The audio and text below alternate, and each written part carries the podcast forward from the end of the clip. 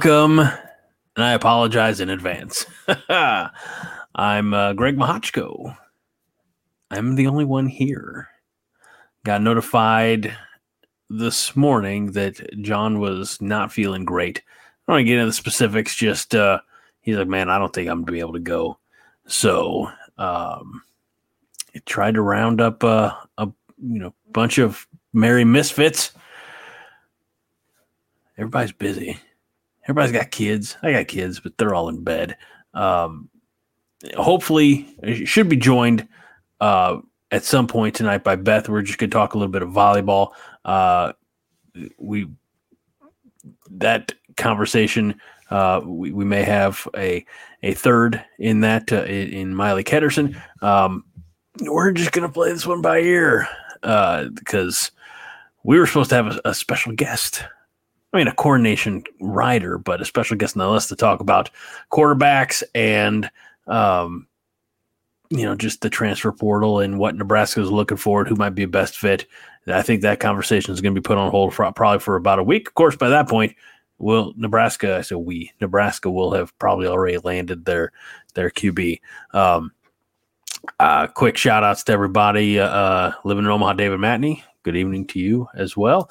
Uh, Highlander Gun, is here, uh, as well as uh, Corby, Justin, and uh, uh, Roger says drink a beer for Jon, buddy. I'm I'm uh, I I have a beer, and I'll be drinking it for me because I'm probably going to need at least one to get through the show. But I don't have a fridge right here, um. So, uh, let's see here. Some some love for uh Double J, our founder and fearless leader, Jon Dam Johnston. Uh, Justin says, feel better, Jon. Fred says, ah, crap. Get well, Jon. And among all that, uh, Dion Pryor was, as they say, first. Uh, and not only was Dion first, but Dion uh, dropping, so we got the first uh, before we ever went live, dropping some news that uh, I will uh, share here, courtesy of this is this is how quick I work. It's also probably why we were 35 seconds late. Didn't start crisply at uh, nine o'clock Central God's favorite time zone, as I like to say. Uh, but I was grabbing this, and and everybody uh, give the flowers to Dion for for pointing this one out here. But uh, we have a decommitment, which is never what we want. Uh, but it was JD Crisp says first and foremost, I want to thank God for putting me in a position I'm in today. I would also like to thank Nebraska and the coaching staff for taking an opportunity uh, on me and lastly my parents for their unwavering support. But I've made the tough decision to decommit from the University of Nebraska and open my recruitment process. Now, uh, JD Crisp is, as Dion shares with us, Dion's on the ball tonight. Uh, Dion uh, says, uh, Chris, a three star Texas wide receiver. Um, does this cause? I, I guess let's kind of jump into this. I, I, didn't know this is where we were going to start the show, but here we are nonetheless. Is this great cause for concern for me? That didn't mean to pop up. Uh, I'm going to say no. Um, and not to, to say that um, JD Crisp won't have a tremendous career. You never know. Maybe he still lands in Lincoln. I, I think statistics probably show that I, I say this with zero uh, knowledge of, of where even to find these statistics. But as we all know, 67% of statistics on the internet are made up. So I'm not going to get into specifics, but I'm, I'm pretty sure that the overwhelming majority of players who decommit from a school probably aren't going to commit back to that school. I don't I don't think that happens too often. They see greener pasture somewhere else, or you know, as as I think we saw earlier in you know maybe just in the last few weeks, uh, there was a player probably also from Texas who decommitted uh, from Nebraska, but largely I think because Nebraska uh, moved on from him, and that might be the case here. We I, we don't know. You know, we're not uh, privy to those conversations. Maybe the uh, rivals or two four seven or on three or heard not heard that, but uh, huddle people are. Uh, but that's not that's not something that you know I have any inklings towards. So I can't speculate one way or the other. All we know is that, at least for now, based on that tweet from about an hour ago, JD Crisp does not look like he's going to be uh, a Nebraska corn husker. Uh, so um, Dion says, I need a stiff drink. Um, I am, I went back to probably one of my favorite seasonals. Maybe I talked about this last week. I've just got the old Shiner holiday cheer. Grabbed a, grabbed a Shikshire. Uh, um, so this is what I'm going to. Fred's uh, having a Corn Coast IPA with is that anchovy hops or anchovy hops? I don't know. There's a big. I know. I know how anchovy is spelled. I'm not. uh, just curious because I don't. No, not familiar with that one. Um. All right. Let's see here.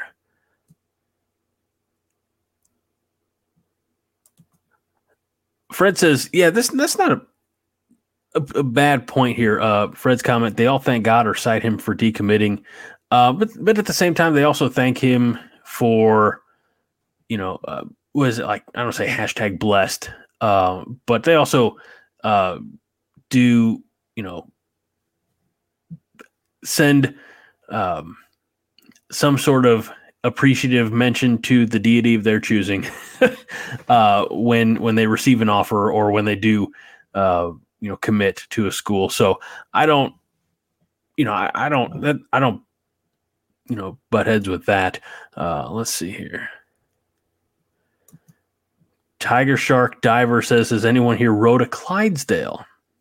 I've not, uh, but I do live close to St. Louis, home of Anheuser Busch and the famous, you know, world famous Anheuser uh, Clydesdales. And I'll say this: I have seen them in person. Um, if you ever in St. Louis, you can go on a brewery tour of Anheuser Busch. You get some like free beer at the end. It's fine for Anheuser Busch products, I suppose, but it's free. I mean, the tour is not free, but the beer is free at the end. Um, if you're ever in St. Louis uh, and you want to do a brewery tour, I would recommend Schl- uh, Schlafly.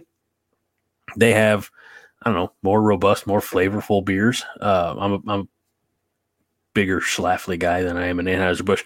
But uh, the St. Louis Cardinals make a big deal out of the Clydesdales. The Clydesdales are the first on the field on the home opener uh, every every spring. So, um, yeah, I, you know, Clydesdales, they're cool. Let's see. David Matney says, "Get well, Jon. Rest up." Um, James Boardman, I, I don't disagree. James says it's a scholarship that can be used for a portal wide receiver with experience in regards to JD Crisp. Uh, and you know, I think you never when when guys are coming back from an injury, you just never know, right? But if everybody came back and they were healthy, they were even 95%. As long as they stayed healthy, we do have, I think, a, a good wide receiver room. And because of the injuries that we had in 2023, a lot of the young guys, the Malachi Coleman's, the Jaylen Lloyds, they got some experience that maybe they might not have seen. Uh, certainly, you know what Lloyd did, that young man's going into the offseason uh, with a head full of confidence. And, and Coleman, too, uh, just because of how they carried themselves, how they filled in. I think it would have been nice to, you know, that we, if we had a, uh, I, I apologize. I'm not trying to, um, that's where I, I'm not trying to bring up bad bad feelings or bad memories, but if we had like a Casey Thompson, it, that that Casey Thompson to Trey Palmer connection was there quite a bit in 2022, and if we had a Casey Thompson who could, you know, I, I always like to say on on Twitter jokingly, but sometimes for for uh, real, putting the biscuit in the basket, right? If we could, if we had a quarterback with consistency with the with the arm who could make those throws, Lloyd Coleman, you know, they, they would have had even more success. So, um, but you're right, James. It, it is a scholarship that is now available that that's sitting there, uh, or maybe they go, you know, the, the high school route again, and and that, that's how you really how you got to build the program, right? It's it's it's not going to be done overnight. We saw our colleagues in Boulder trying to do that, right? Flipping the roster and Jon said it on this show. He said, "I'm I'm going to paraphrase, but we all remember." He said, "At the end of the year, Nebraska will have a better record than Colorado, even after Colorado beat us in week two. Uh, Jon was right. Now Colorado's out an offensive coordinator, an offensive line coach, um, as they went to, I believe, San Diego State. So uh, let's see here. We will have, I will have some company here on the show here in, in just a little while. So so hang tight with us. Um, let's see. Shame on you, Fred. I mean, I say shame on you, but we all know that it's uh, talking about. Uh, uh I, am assuming JD Chris Vince Watson says some of this could be getting roster numbers right. Uh, we are a little bloated uh, in the roster, and, and we do we know we have to get down to a certain number. Um, so yeah, I mean, again, it, it this is not the this coaching staff's first rodeo, as I like to say quite a bit. Uh, they will they'll they'll figure it out and they'll get the roster down to where it needs to be, and and uh, it'll be the the best players that are available. Um, I I you know say what you want about how 2023 ended, uh, losing four straight, but I still have confidence in this in this coaching staff that this is you know Matt Rhule's the guy. I I believe that uh, you know he he's going to be the one to you know not just get us back to a bowl game, but get us back to conference relevance. I mean, we can't talk about being nationally relevant until we're it, and it's going to be different, of course, going forward with the addition of all the the Pac-12 schools. So we can't say top of the division, but I think going forward, with Matt Rhule. I mean, again, do it. Look, is the it, it's in I say black and white, but it's black and yellow because of the color paper. But uh, you know, I'm the I'm the you know crazy guy who said 15 and 0, right? A lot of that's for entertainment value, folks. Um, but I do believe this team is heading in the right direction, and I do believe that within the next couple of years, Matt Rhule will have Nebraska in the top quarter of the conference that's saying something because right now it's Michigan, Penn State, Ohio State,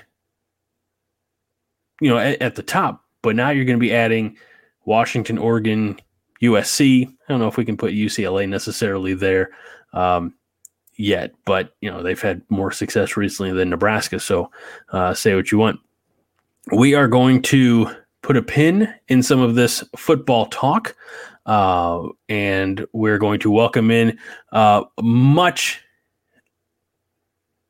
how do you say, much great, much appreciated uh, relief from just me uh, sitting here talking to you uh, through through your comments, and we're going to talk about again the most successful program that Nebraska has on campus right now. We're going to talk some volleyball with none other than the very best volleyball writer I know. I mean, it's a small sample size, but I just know that there's nobody that covers volleyball quite like our very own Beth. Beth, welcome back. It's been, I know it's been a couple of weeks, but uh, how's, how's everything been? It's been really good. Uh, it's the Christmas season and the volleyball season, and Nebraska's winning, and that makes everything just fine. Nebraska is winning, except we last time we talked was right before Thanksgiving. Black Friday didn't quite go Nebraska's way. Uh, with that loss to Wisconsin, not to say we expected it, but we would understand. You know, if you're going to lose to Wisconsin, lose when you already have the the Big Ten, you know, conference, you know, regular season conference championship wrapped up. Let them let them have that one because especially how the brackets shook out, they're on the other side. It could be Nebraska, Wisconsin, you know, the third chapter, and and you don't want them chomping at the bit to you know after having lost both regular season matchups. Right, it's tough to beat a good team three times, um, and really nothing changed with that loss to Wisconsin. Um, there's some um, undefeated season went out the window. tell me what that really means. It means something, but the championship is still in sight. Um, the Big Ten championship still happened. Um, and then there's the the theoretical things. So in theory, some pressure was relieved from the shoulders of the Nebraska volleyball players. They played a lot freer that next night against Minnesota. Um, they they really played well that night. Um, and like you said, because of that win, Wisconsin secured a number one seed in the tournament. They were, um, by the tournament committee, seeded the third number one. So Nebraska was the number one, number one. Stanford, Wisconsin, and then Pitt was the fourth number one. And so they're on the other side. That's great. Um, they played Penn State tonight. I had some hopes that Penn State would knock them off, but um, Penn State took a set from them. But Wisconsin stands. They're going through to the um, round of eight. So um, they've still got some other folks that can beat them before they get to us. I, you know, it, it's funny that you mention, you know, that that loss kind of maybe allowing the the team to relax a little bit. You know, just let some of that stress uh, of trying to maintain that perfect season uh, off and, and, off their roll off their shoulders or off their back. And and the reason I said is I came across a movie that I didn't know existed. I knew about the longest streak, you know, uh, undefeated streak in in sports history. And I don't know if you're familiar with uh, De La Salle High School football. De La Salle High School football bet did not lose a game from 1992 to 2003. They won 151 straight games, and then they lost the first one of you know that next season. Uh, so this movie, it's called When the Game Stands Tall, and it followed. You know, it, it's a it's a movie, but you know it, it through the the first I guess quarter of the movie is the the winning that last game, and then there's the off season and some of the things that happen. It's a re- real life story, and then they lose the first game, then they lose the second game. You know how far down the rabbit hole is this uh, thing going to tank? So, but you get that feeling. You know, there were uh, kids who never saw their team lose. You know, never saw this high school lose. Uh, I can't imagine doing it for one season, let alone you know over a decade. But uh, there's there's nothing to be ashamed about of losing to Wisconsin, especially on Wisconsin's floor. No, not at all. And you know, listening to the players and the coaches talk, um, that they that's not part of the story for them. I mean, obviously, as fans and as writers, we do a lot of different things than what the team is doing, but their focus is in that play that their focus is in the next opponent. Um, even in this week's press conference, uh, you know, Merritt Beason was being asked about Georgia Tech's six-two offense and this and that and the other, and she goes, "It's volleyball. We do it every day." You right. know, she's like, "It's not that complicated. We play volleyball for hours." Every day and we're going to do it again tomorrow and you know the georgia tech match that they played today and she's like it's volleyball. And if we do what we need to do it doesn't really matter what they do and that probably is different against wisconsin and it will matter what wisconsin can do but it's volleyball. They do it every day. They're very focused on the minute and the play in front of them and that's exactly what you need to be focused on um, not the other stuff that happens in the NCAA tournament, not the stuff that I'm going to write about or someone else is going to talk about. It's about the play in front of you, um, the opponent in front of you. And so Wisconsin is not on um, their mind right now, is my my beat. I, I believe that. It's that, you know, up to today it was Georgia Tech. And, you know, now it's I can't. I don't even know who they play next. They'll have Arkansas next. So okay. Arkansas was the three seed in this corner, and they um, they upset um, Kentucky tonight. That was a five set match, and um, man, Arkansas looks really good. I didn't see a lot of them in the regular season, but they've got some real gutsy players, a real undersized outside hitter, and she just she comes after you you know? She really is tenacious. And so i'm i'm excited to see that. A smaller outside hitter i think she's five eight. I mean and she just hits the ball a ton. She's got fire. Um, so it'll be it'll be interesting to watch a very different team. Um, Kentucky is a established volleyball program with some um, some regular ways of being good. They run a nice sure. slide. They've got a powerful outside hitter. They've got a very um, well skilled setter. Um, Arkansas does some things just slightly differently, and um, you know, just like Georgia Tech or the undersized teams of the beginning rounds, Arkansas is going to be a different type of matchup. So I'm excited to see that. Um, they play again on Saturday at home. Nebraska's at home for this. This is the last match that can be at home before mm-hmm. they travel to Florida uh, for the Final Four after they beat Arkansas. Right, right. uh, real quick, uh, when you came in, I I have I promised everybody. Usually Jon's here and he helps, but I'm looking at all the comments, so I'm very far behind, uh, especially when it's just me I can't look comment look anyway. Uh, so David says, "Welcome, Beth." Uh, Justin also says, uh, "Hello, Beth."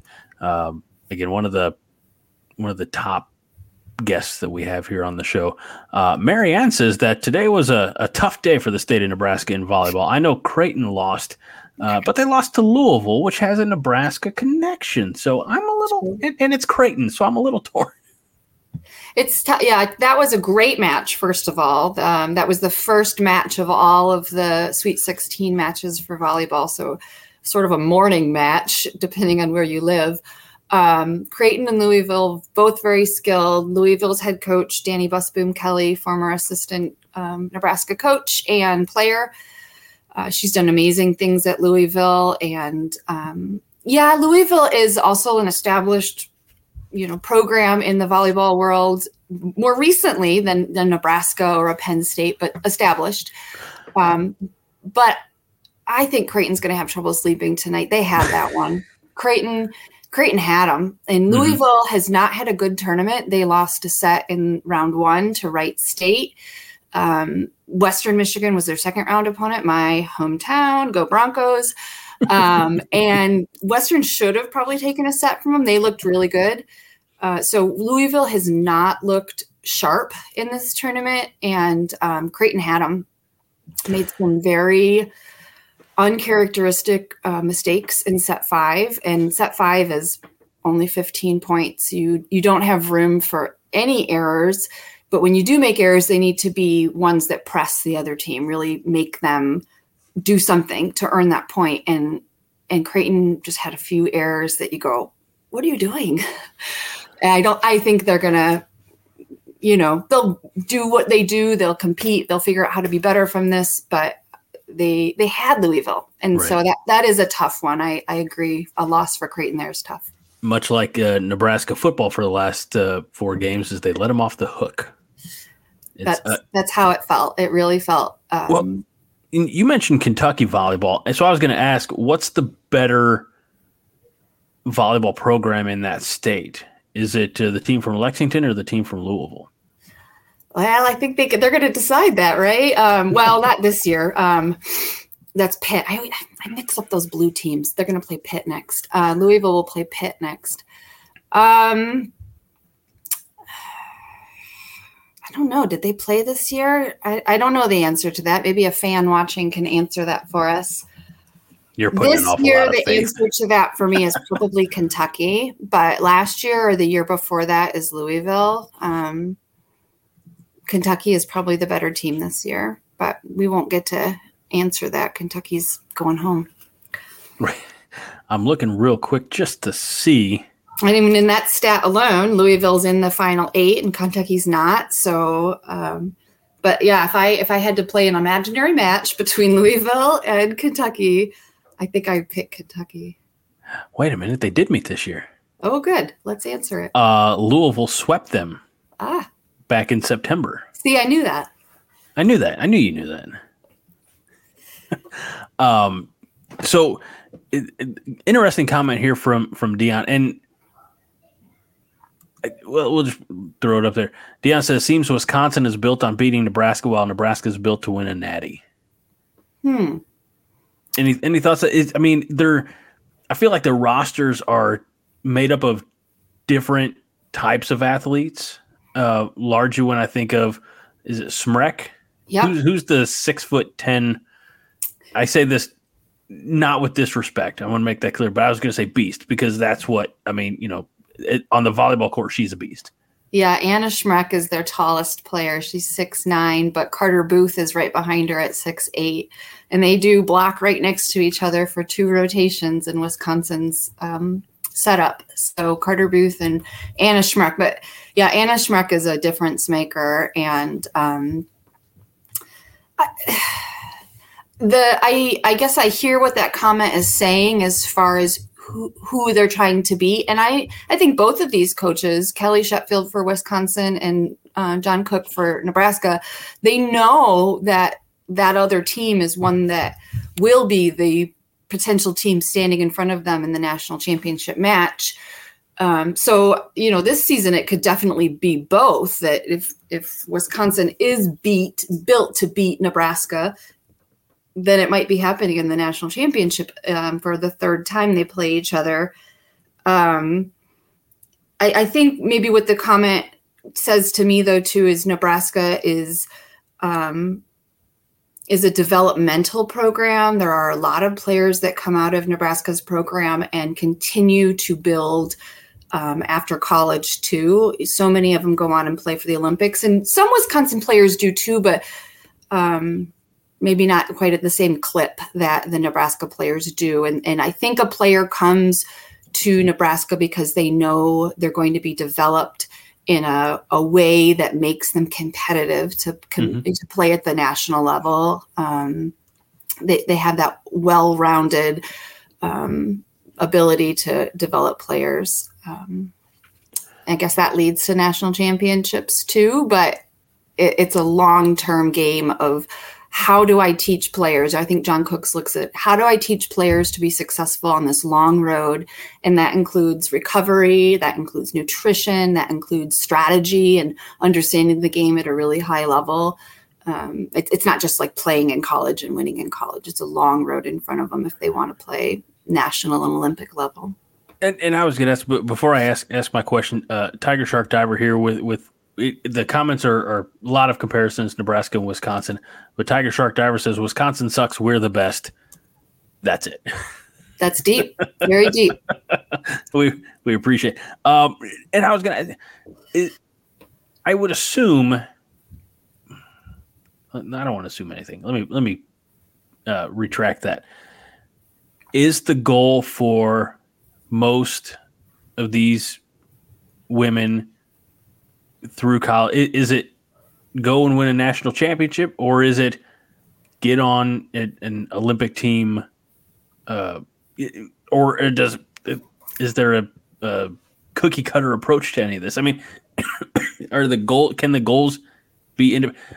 I'm just trying to figure out a lot of their individual motivation, I suppose you know, I think the answer they'd give to that question if they answered it now or, you know, three months ago is they're working to get better every day, right? They're just trying to be the best version of themselves. They're trying, you know, is Ally Batenhorst going to play for the national team? Probably not. You know, she's a six five athlete who's very good and is, you know, bringing Nebraska forward in this tournament to whatever stage they get.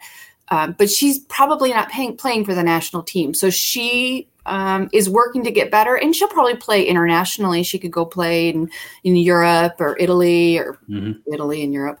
Um, say, those two different places. um, or the United States now, the um, pro teams that are getting started in the United States, right there in Omaha. Um, the players who do want to play for the Olympic team, a lot of times are vocal about it um, and will come to a school like Nebraska and you know, that beginning interview, why'd you come to Nebraska? I want to play on the Olympic team mm-hmm. someday. And a lot of them that have already played in the Olympic development program, um, because of that reason, they're they're sure. they're trying to get better. They're trying to get a college scholarship before they get to that level. Um, but because they they dream about playing long term and on that Olympic team, on that national team. I know, you know, we talk about her. She's a Cornhusker. She's an Olympic gold medalist. Jordan Larson. Uh, and this just popped up. Um, she was, I believe, a senior when I was 21 years old, working doing radio out in Chadron, Nebraska.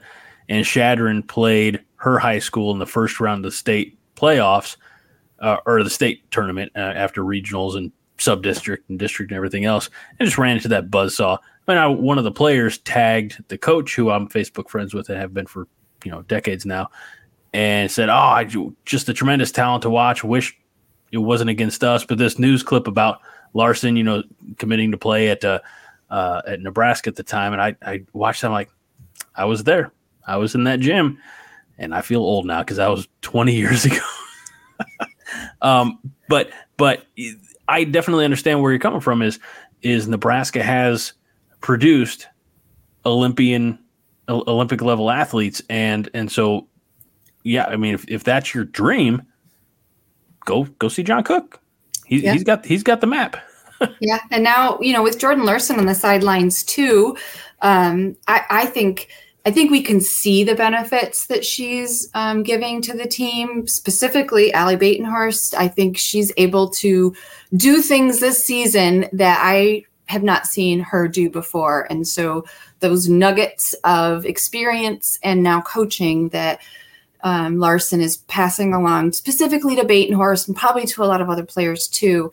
I think we're seeing the benefits of those. And Ally Batenhorst had a great match today. She uh, you know, had nine or 10 kills, second on the team in kills, and was productive. And she's not always been able to do that. So, I, not only is Jordan Larson potentially enticing younger players who want to come to Nebraska, but I think she's immediately made an impact on this current team, and uh, especially an outside hitter like Ally Batenhorst. And Ally's uh, seen an uptick in playing time because uh, Lindsay Krause. Lindsay Krause was injured, still is injured. What is because I, I, I didn't watch the, today.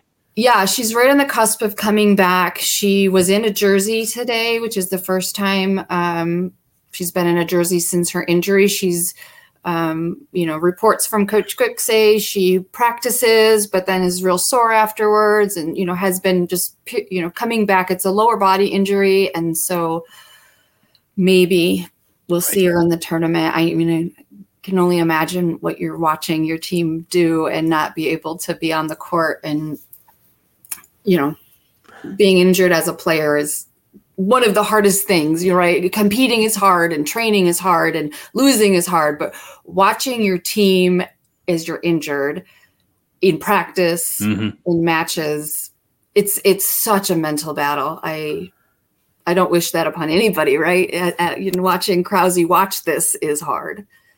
I, I definitely, but at the same time, the I guess maybe the fact that the team didn't really have a drop down talent wise or production wise.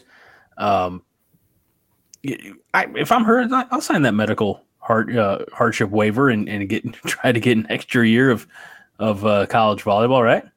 Yeah, no, I think that there's a positive perspective that I hope she's looking at it. You know, maybe she doesn't have my opinion, but gosh, I, I not handle injuries well and um, just played psychological war with myself. Um, but yes, there's just sure positive things that I hope she's taking and the the coaching staff is helping her, you know, maybe Jordan Larson again is helping her through the process of whatever could be positive coming out of here. And yes, the team really did not miss a beat. Ally Batenhorst stepped into the shoes that Krause had at that point when she got injured. Krause, it looked like had solidified for however amount of time a position that she was going to play that outside, that second outside position.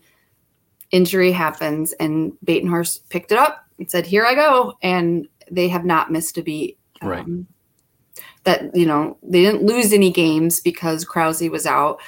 Um, she probably could have helped in the Wisconsin match that they did lose, but that's debatable. I, they didn't lose because Krause was out. Sure, sure. Um, and again, just when she, needs to be ready. You know, we don't want. No offense, I, and I know. Well, ten percent Lindsay Krause is better than hundred percent me, um, but make sure that she doesn't re-aggravate something that could potentially do more, you know, long-term damage. Um, Beth, as we're talking here, there is tournament volleyball going on, and I feel real bad because I'm keeping you from it because Texas and Tennessee are tied at a set apiece. They're in the third set. Uh, their opponent, the winner of that um, match, will be determined later tonight. uh, when Arizona ta- State takes on Stanford. So another top, uh, you know, top seed regional. But who do you? Purdue is is down a, a set to Oregon in the second set there, uh, and the winner of that one will go on to face Wisconsin. If you had to, you know, predict your your final four at this point, who who's in who's in Beth's final four? Yeah, well, I I picked a bracket to start off with, and my bracket to start off with, which it's different now. So I had Nebraska, Louisville, Wisconsin, and Stanford. But I won't I won't push Louisville through to the final four now. I, I like I said, I they look real shaky. They don't. Anna DeBeers, their star left side hitter, and she's just been real off this this tournament. So I would take Pitt. Well, that, that's all the number one seeds. That's right. fun.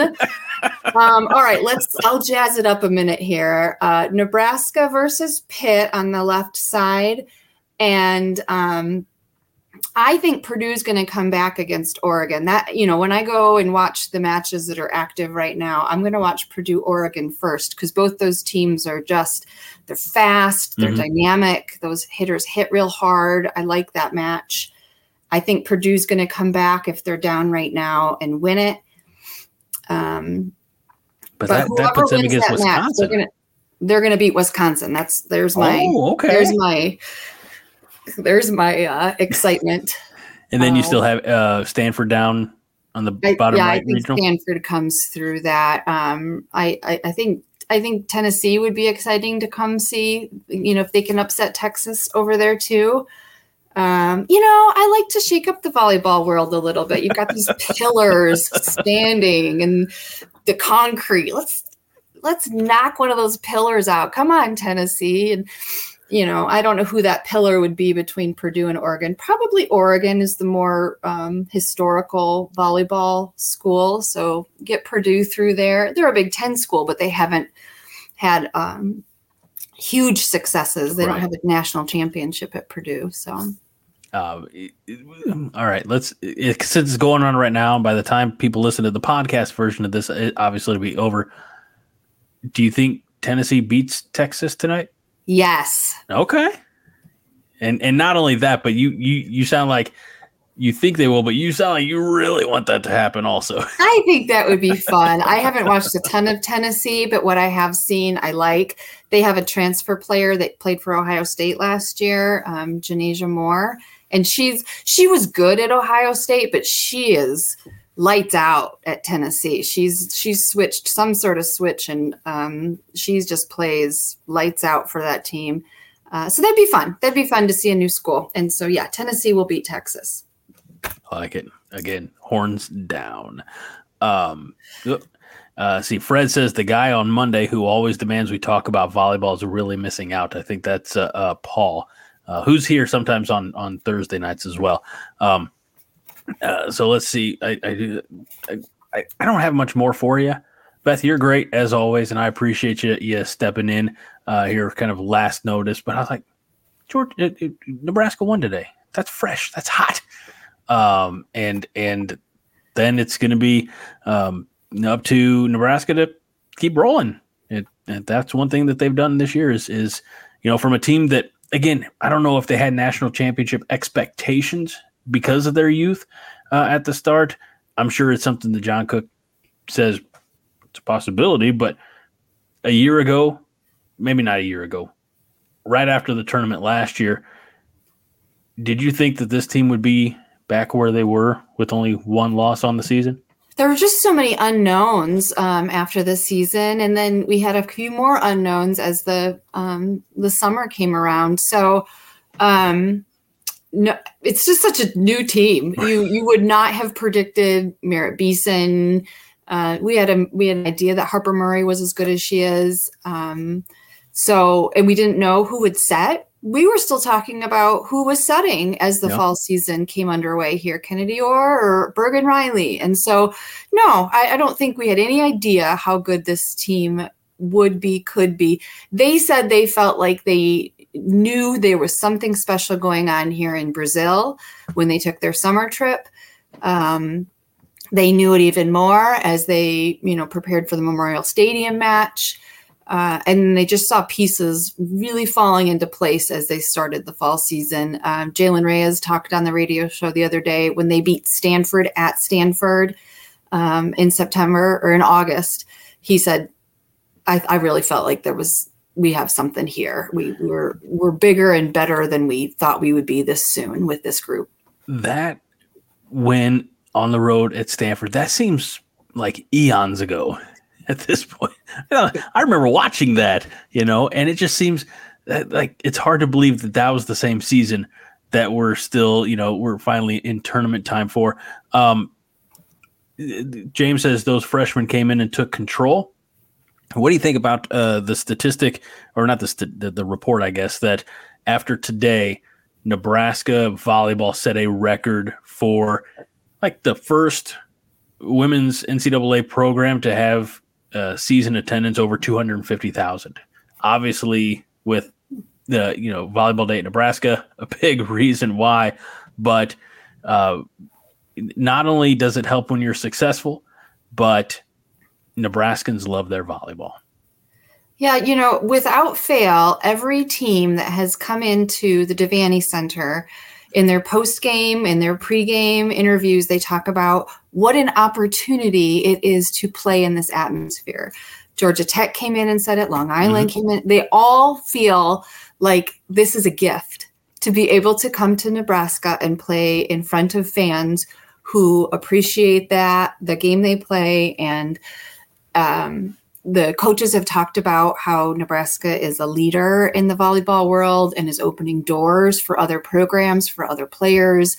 Uh, it's it, it's amazing to hear the perspective that these teams are bringing to um, what Nebraska has done as a program and what it's doing every time Nebraska steps on the court.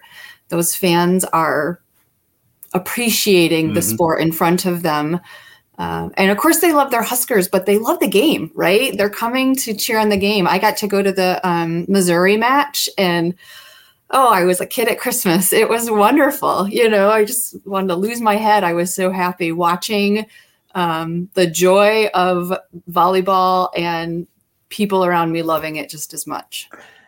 When you're watching Nebraska volleyball, it's it's really a, a work of art because you're watching.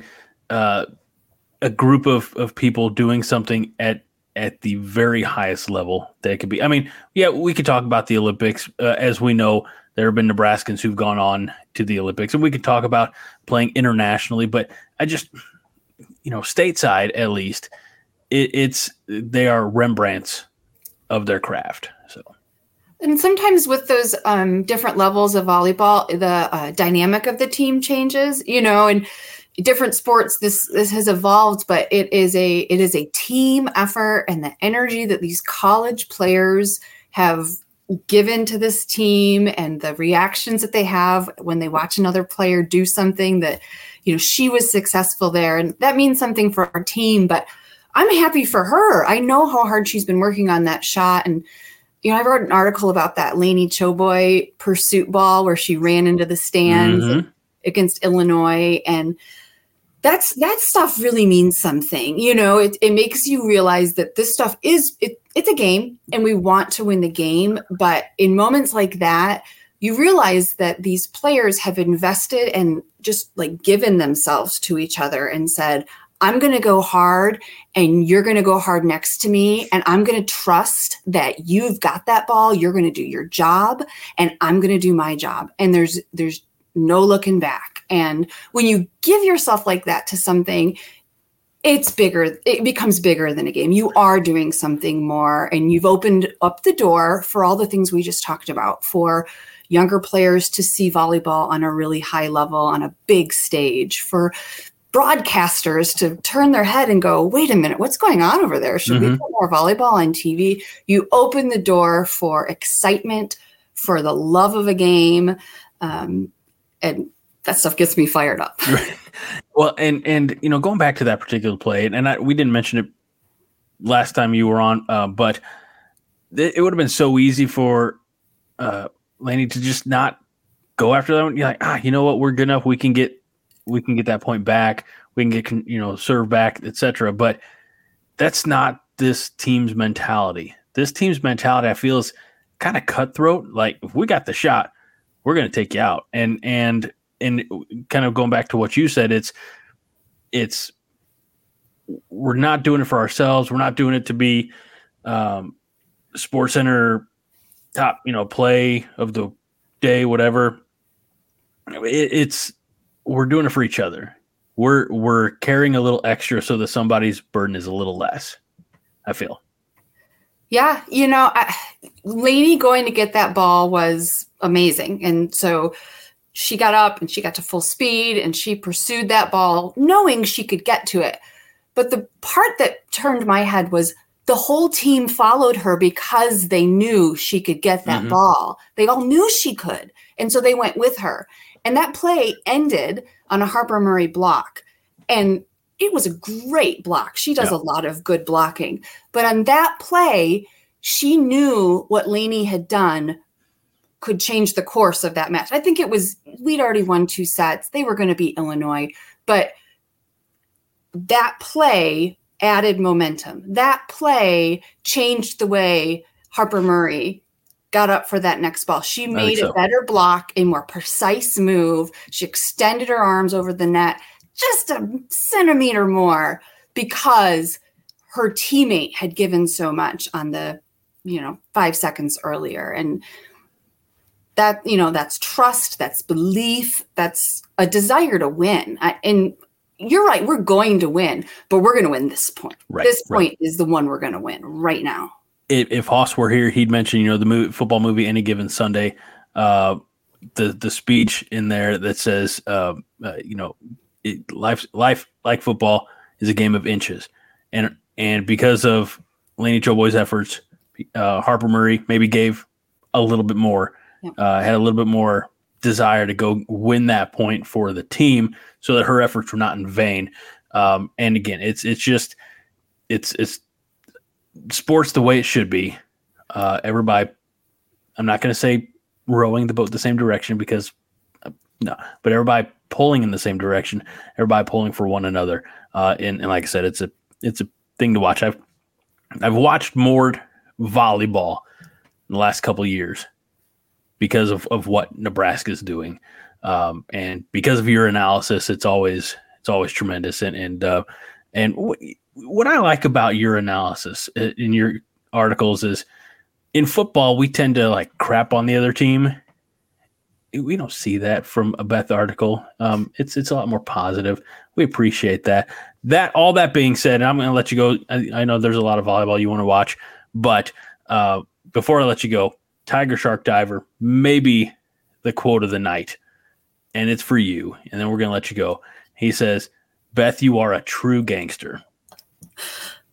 Th- thank you. I, you got to say thank you to that, right? I don't know what that means. Nobody does, but it's got to be a compliment because it was when you were on a roll. So, Beth, thank you so much for uh, joining me here uh, this week tonight. Um, I know you had family stuff going on. Um, and and I hope the kids' Christmas concert went well. It was it was beautiful.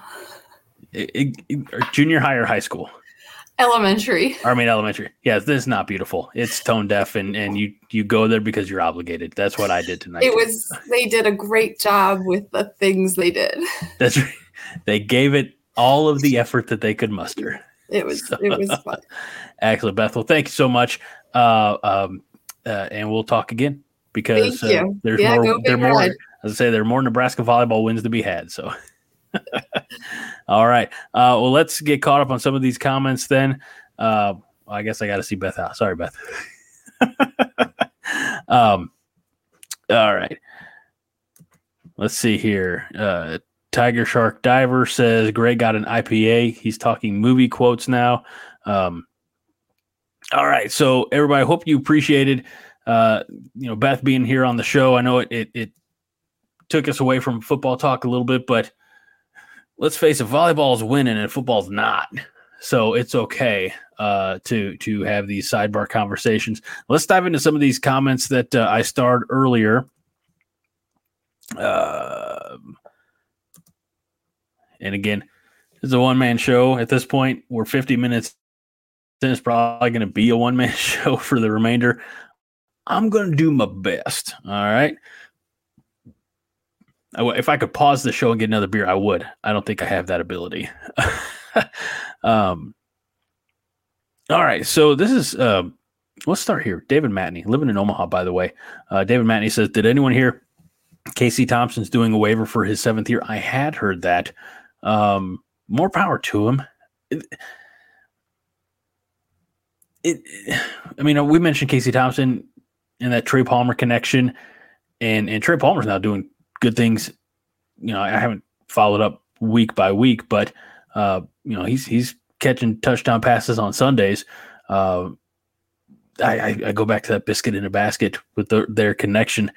Um, Casey Thompson's, I mean, David Matt. So Casey left because we brought in we Jeff uh, Jeff Sims, Matt Rhule brought in Jeff Sims, thinking that he needed a a different quarterback.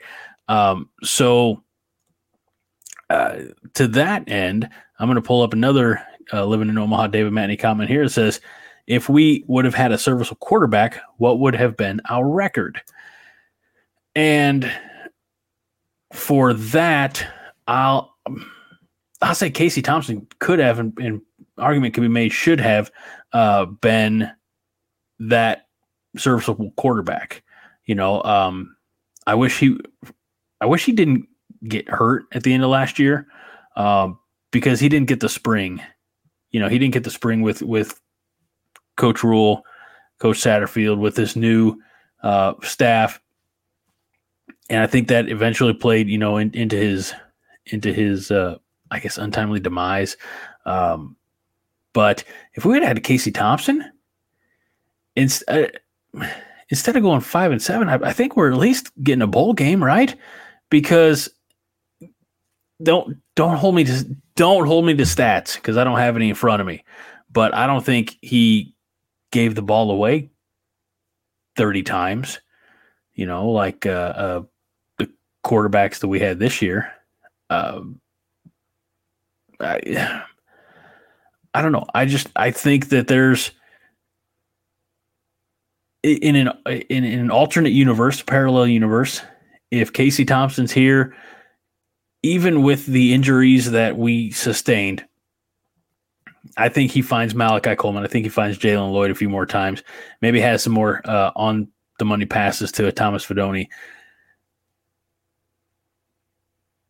We had a lot of run production from quarterback legs, and I, I, I always hate to see it. You know, I hate to see. I'm, I'm, I'm like everybody else, right? I hate to see it until I see it.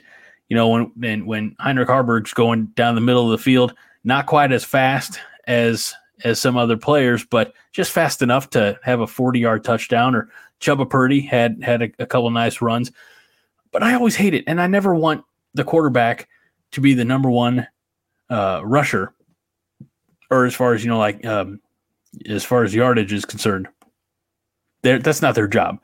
Their job is to distribute the football, not carry the football. Uh, that being said, if Casey Thompson was here, maybe instead of five and seven, we're seven and five. Maybe sniff a little bit better. Um, but that would be a, if we had a stable, reliable, top notch quarterback maybe if, if, we're, if we're dreaming, right? It's Christmas. You can ask for whatever you want from Santa Claus. Uh, we could have been nine and three. We could have been realistically, if we had a great quarterback, eleven and one, with that loss being to Michigan. I mean, so many. I'm not going to fall into the trope of saying, uh, you know, the the we lost so many games we could have won. I mean, point blank. Look at the last four games. Look at Minnesota. Uh, if if things go different in Boulder, that's a win, right? The only one that probably from the get go was ever actually not in doubt was Michigan. So with a great quarterback, yeah, why not? Um, let's see here. Let's see. Tiger Shark Diver says, I was out of the country. Did Fidone make any list for awards? Fred Sacco says, uh, Fidone was a finalist for best drop passes over the middle. Um, both princes, Vince Watson wants to know, will both princes be Huskers next year? Uh, I don't see Prince Will going anywhere. Uh, the rush end. Um, and then this is me. This is where smarter people than me usually sit on the show and answer these uh, high level questions. I don't know which other Prince you're talking about, Vince. Vince Prince. I can make a bad rhyme, um, but I don't. I don't know. I will say yes because why not, right? Um, all right. Let's see here. Oh, uh, JD Crisp still kind of getting mentioned or at least uh, uh, referenced in the comments. This was earlier. This was before Beth came on. Dion Pryor says to prepare for a big time portal quarterback, we have to upgrade our wide receivers, and he wasn't it. Meaning a freshman, three star freshman, uh, or three star recruit from Texas. So um, that's on you know what is it on the nose, right? Um, let's see here. His brother, Florida NFL player. Oh, why not? Right? Yeah, let's get all the princes. Prince Harry too, or Willie. Which one's the one who's got his head on straight? That's the prince that we want. I don't know anything about the monarchy. I apologize. Um, this is great, Fred. I can't award the comment of the night. I already gave that one to Tiger Shark Diver for uh, uh, calling Beth a, a true gangster. Uh, but uh, Spin Doctors, oh, three man. I saw the Spin Doctors once. Uh, it was 2005 in Deadwood, South Dakota, um, and it was a rainy, cold, rainy show. It was Spin Doctors. It was Collective Soul. Uh, it was called the Deadwood Jam, and it was a lot of fun. Um, Fred, that one's after my own heart, buddy. I, am I'm, I'm also a '90s child. Uh, let's see here. Couple of, uh, let's talk about the quarterback we have on the roster. Uh, Dion again says, uh, just heard Chubba having surgery. The coaches won't see him till fall camp, uh, which is going to be, yeah, Casey Thompson 2.0, right? You know what? Yeah, I'll say this: the difference maybe between this situation and last year is they saw Chubba Purdy in their system for a couple of games.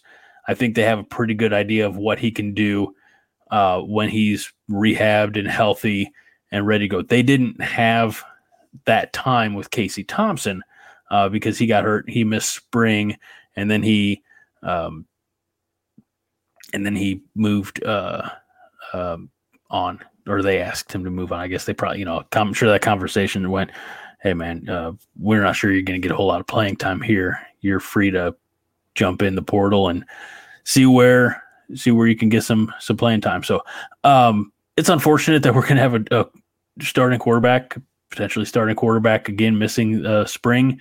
We talk about this all the time. It's why we it's why we're so fervently hoping for win number six, right? Because then we could get those extra practices.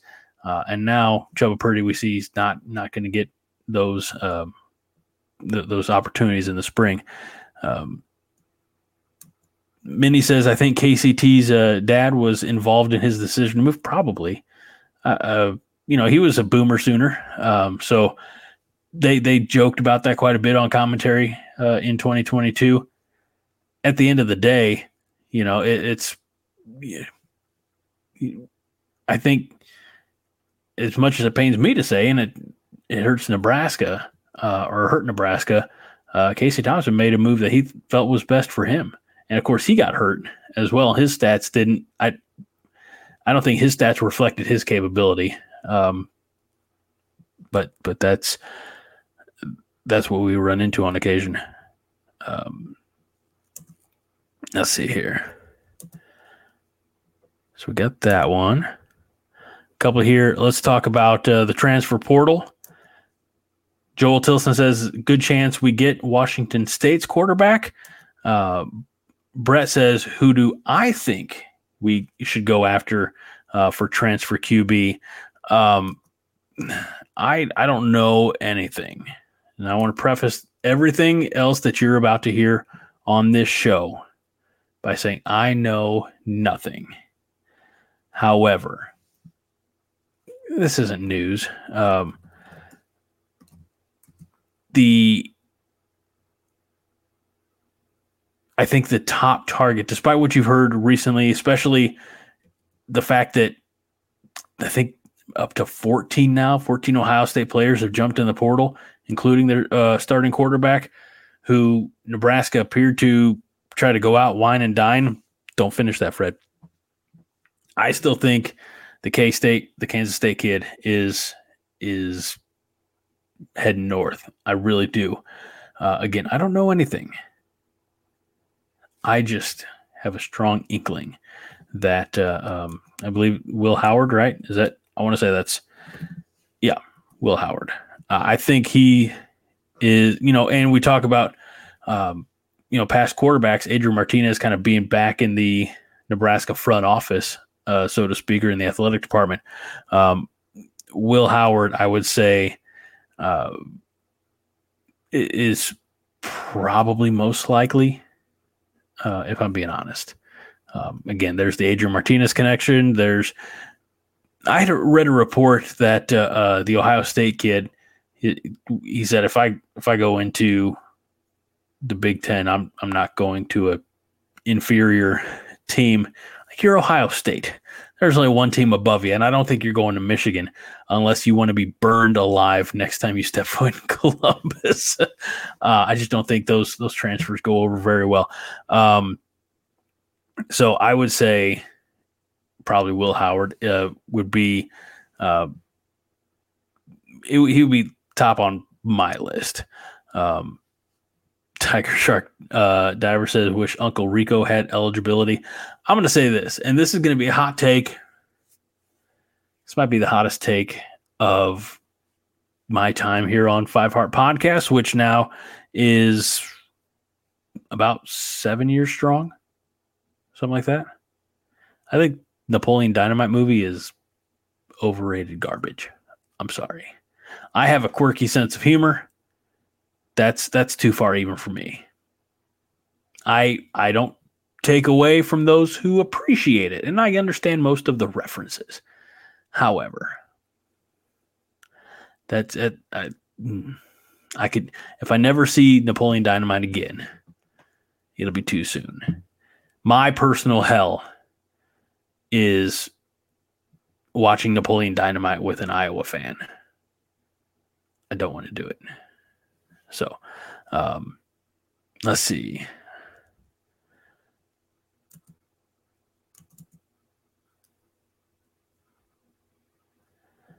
Here, here's a here's a take.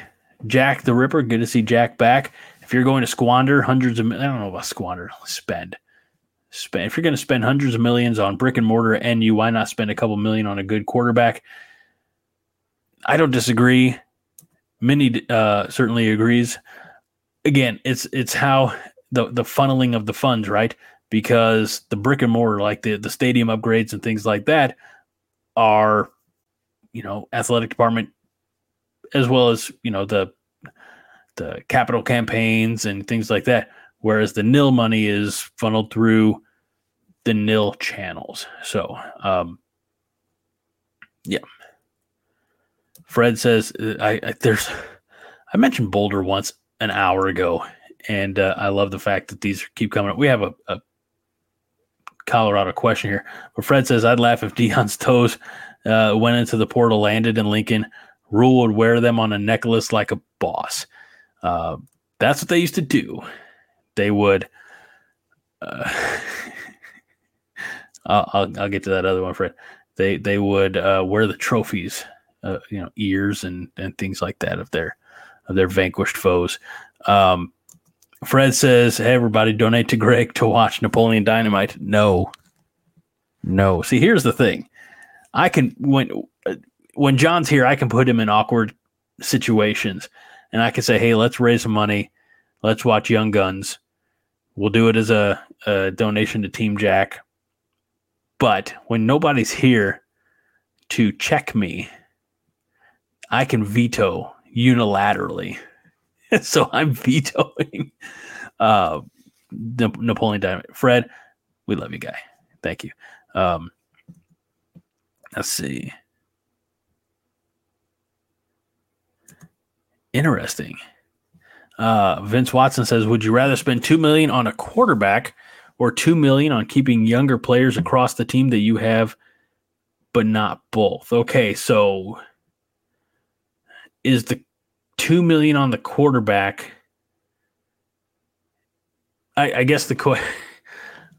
I'm going to answer or ask your question with, or answer your question with another question is which one's going to get us to a bowl game and which one's going to uh, get us to I if if the answer is a bowl game, I take the quarterback, right?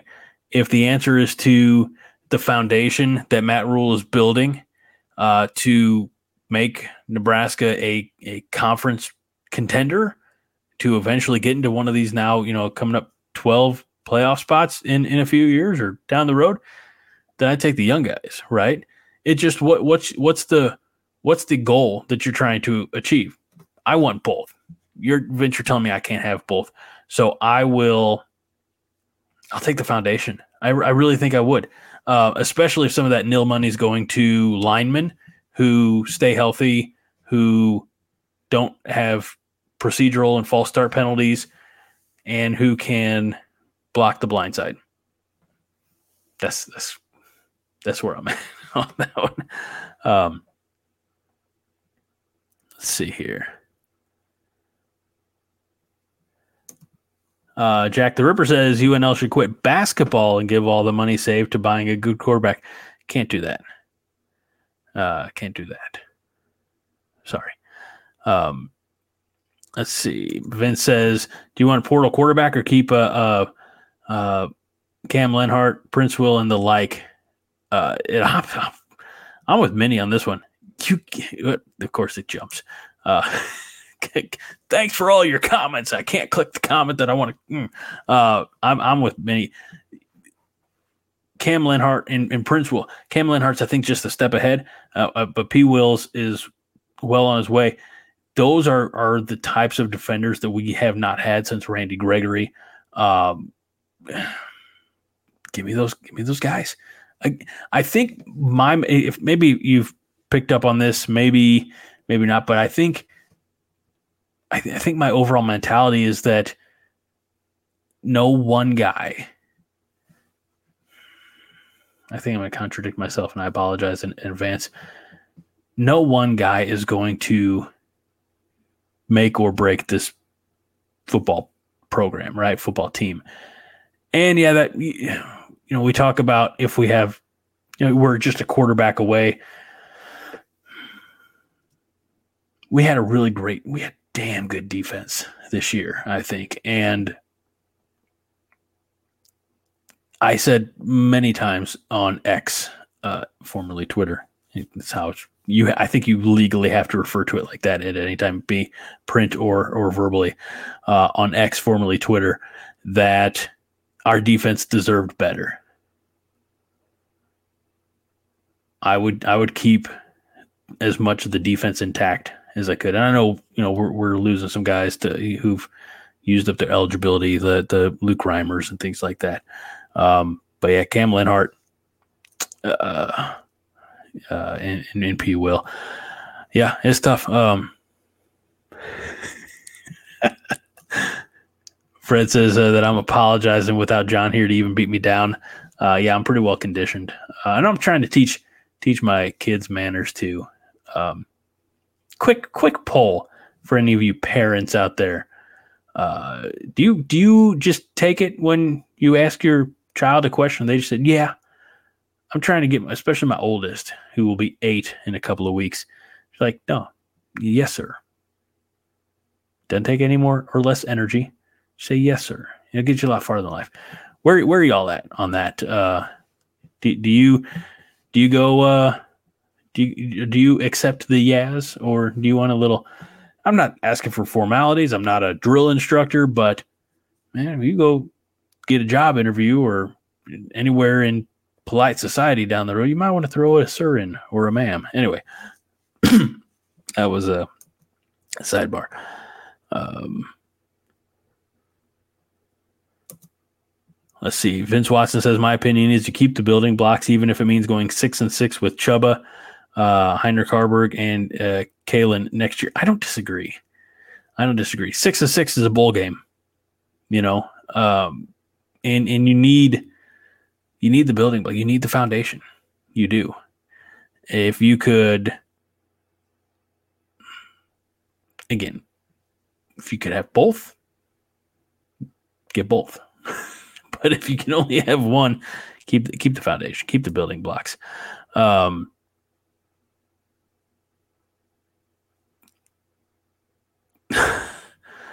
uh, apparently, I need to get a haircut.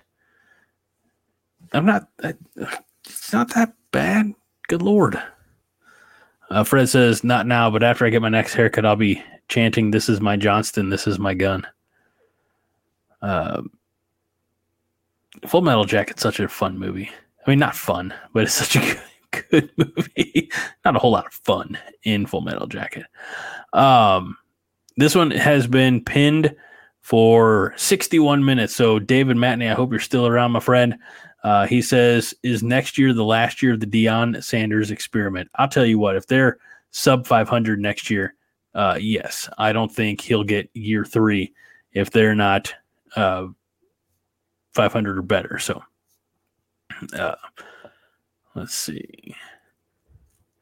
Not to mention the fact that, you know, I, it, Shedeur, is he a junior?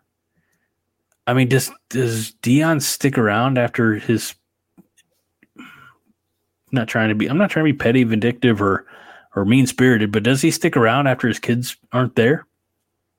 I don't. I don't know. I don't know if that's the case.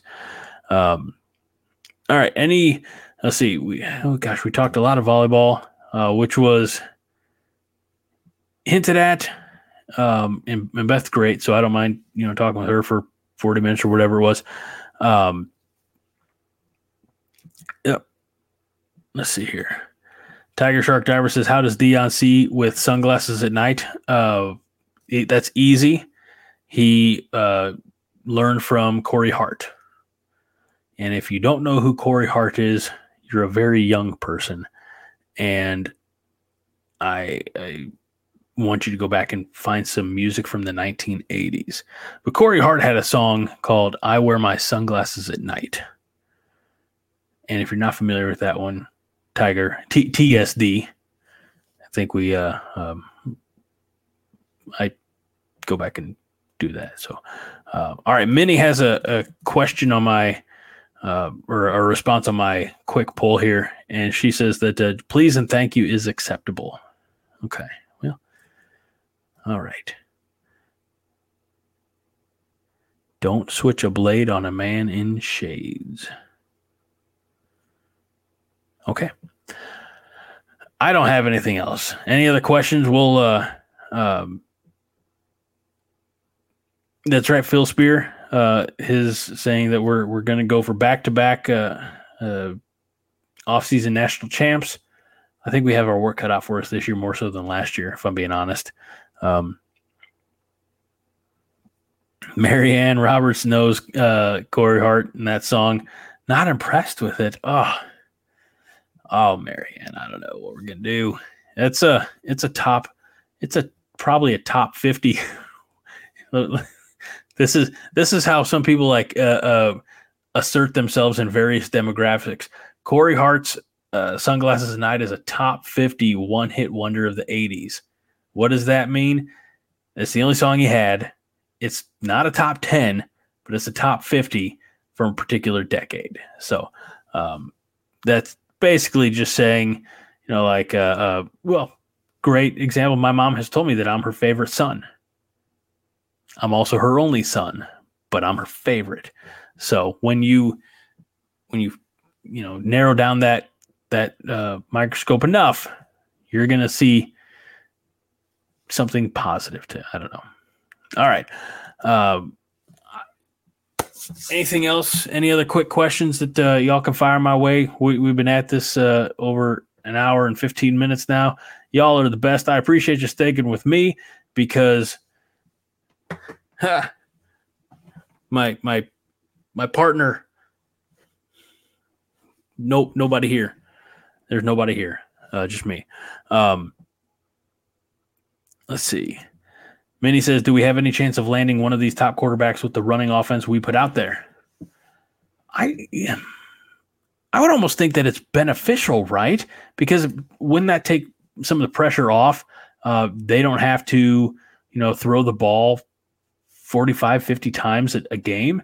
I, I would, I would think it'd be our running game would be very complimentary. Um, and I also know that Rhule and Satterfield and the the team at large they they ran an offense this year. We talked about this several times. They ran an offense this year based on the players that they had. They didn't try to, uh, you know, force a, a, square peg in a round hole or round. Anyway, um, they they didn't try to, you know, get guys out of their comfort zone. They they schemed with what they had. So if we have a top quarterback, maybe that offense looks a little bit different. When you have ICG, when you have a, a confident Jaylen Lloyd, Malachi Coleman, when you have some of these other receivers back, maybe that looks completely different. I mean, we don't know. It's it's um, but I I do think that that I maybe this is my bias probably it's 100% my bias. What am I talking about? But I think if I'm a top quarterback and I look at at Nebraska that, you know, we've said we're a quarterback away, you know, which again contradicts what I said earlier about no one player is going to make or break this. But with the defense that we had, um, with you know some of the running game that we had, again all the injuries we had, etc. I do think that if you're serious and you have maybe if you have one year of eligibility, I could say, I don't know if I want to risk it at Nebraska. And I, I get that. But if you have a couple years of eligibility, why not? Uh, because I think this coaching staff is smart enough to scheme to the strengths. So, um, long way, many of saying yes. I think so. Um, let's see here. Uh, James Boardman says running game's okay, play calling is questionable. I, I, again, I still say if you run, run the damn ball a little bit more, you could avoid a lot of the the headaches that that we had this year. Uh, but that's just me. So, um, all right, let's see. Any, any last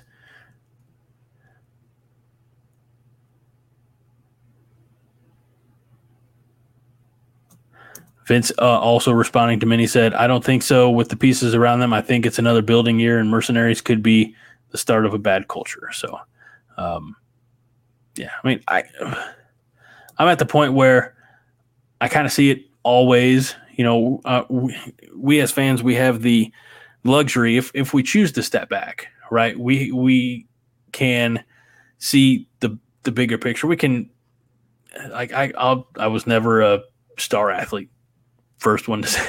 I know it's hard to believe, right? All this, um, but but I was never a, a, star athlete, so I can't really put my mind my my mind into or, or think like a star. But I can say, you know what? I can be part of this this turnaround or this this something really special is happening.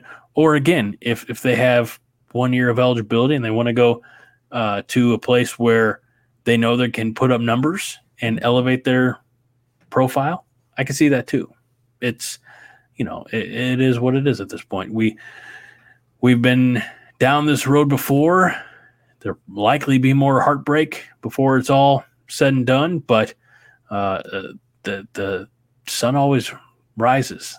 the sun always shines the next day. So um, all we got to do is keep being positive. That's that's what I'm here for. Uh, is is to keep us all positive. That's why I say 15 and 0 because worst case scenario, I'm wrong, but best case scenario, we're having a lot of fun. All right, um, that is it. Uh, I think for this show, I appreciate all of you. I know this was probably one of the tougher shows to get through. Uh, so for all of you uh, sticking around here.